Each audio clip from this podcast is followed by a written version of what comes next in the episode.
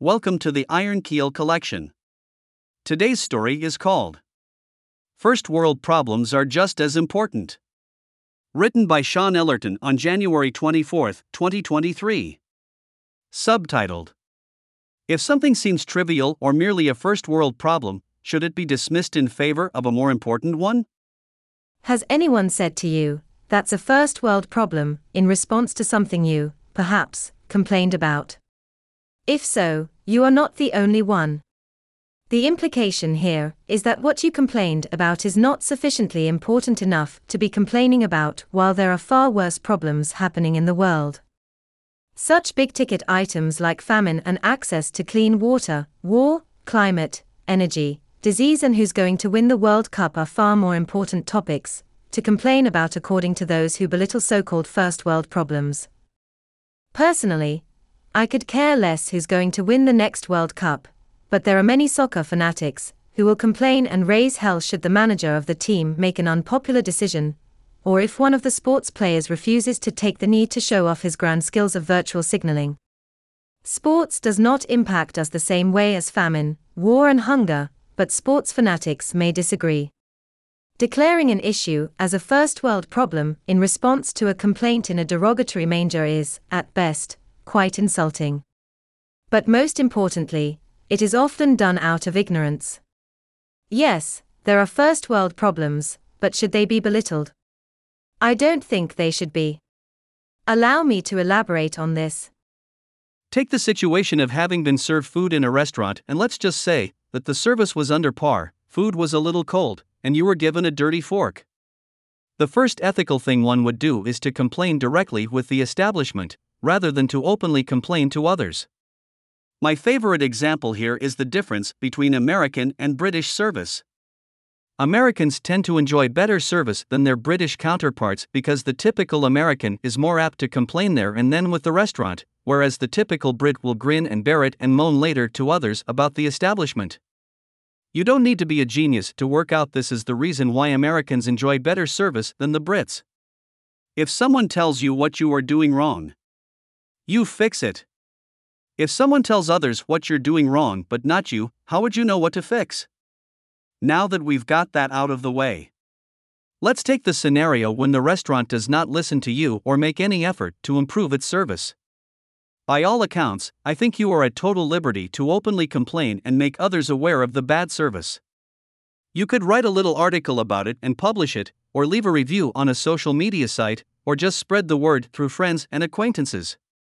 If one takes the path of writing a full-blown article about the situation in public, I guarantee there will be some who will dismiss the issue as merely a first-world problem, implying that you should be writing about more important issues. However, the question is this. Should you be writing about more important issues, and if so, why are you writing on such trivial matters? The answer is yes, and I will tell you why. Not long ago, I wrote an article about near-empty restaurants and cafes with Gestapo-like waitresses forbidding you to sit where you like. One of them went out of business due to being unpopular, which didn't surprise me in the least. Someone commented that this was a first-world problem, although I don't think it was given as being derogatory on this occasion.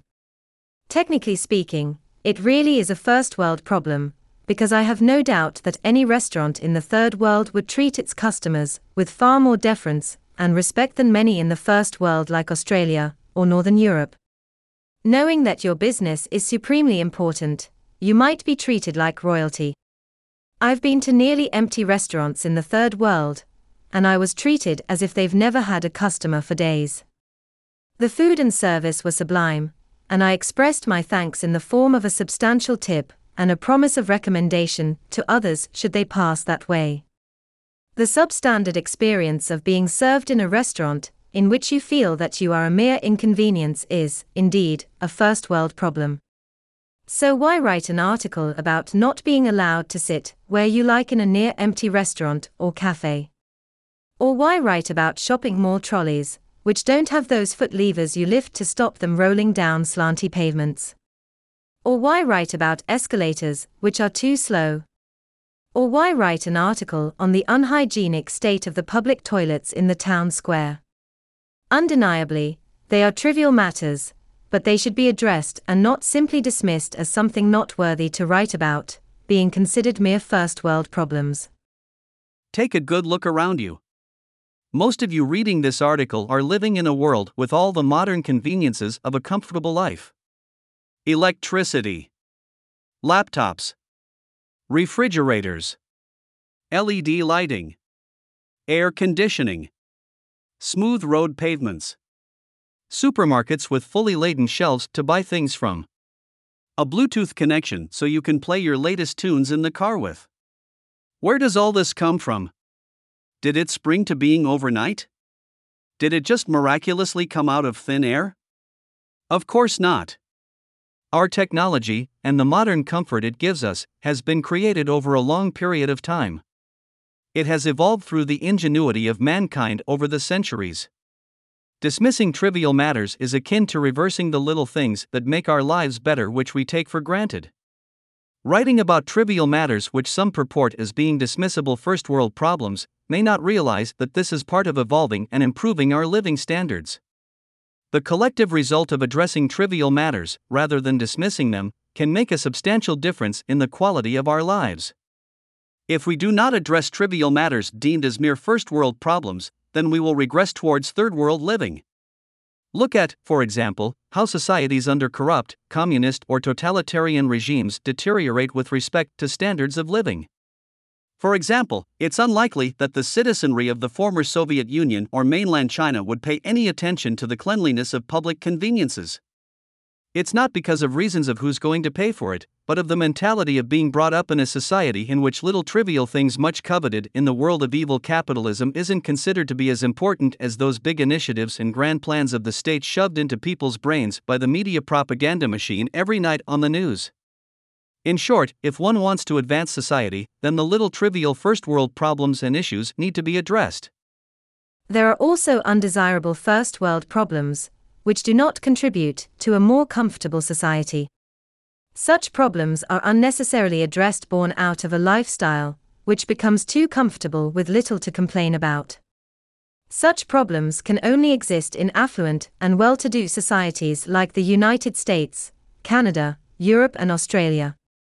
Good examples of first-world problems that should be dismissed and not be addressed include identity politics, safe spaces, and other matters of political correctness. In simple terms, they only exist because life has become too comfortable with far less to complain about. Humans always need something to complain about. Such problems have no place, of course, in a third-world society, in which knowing where your next meal is coming from is of paramount importance. On a final note, there is a school of thought that many trivial items are more worthwhile of discussing and addressing than big-ticket items. I once wrote about this subject in an article titled, "There's Nothing Wrong with Writing About Trivial Things."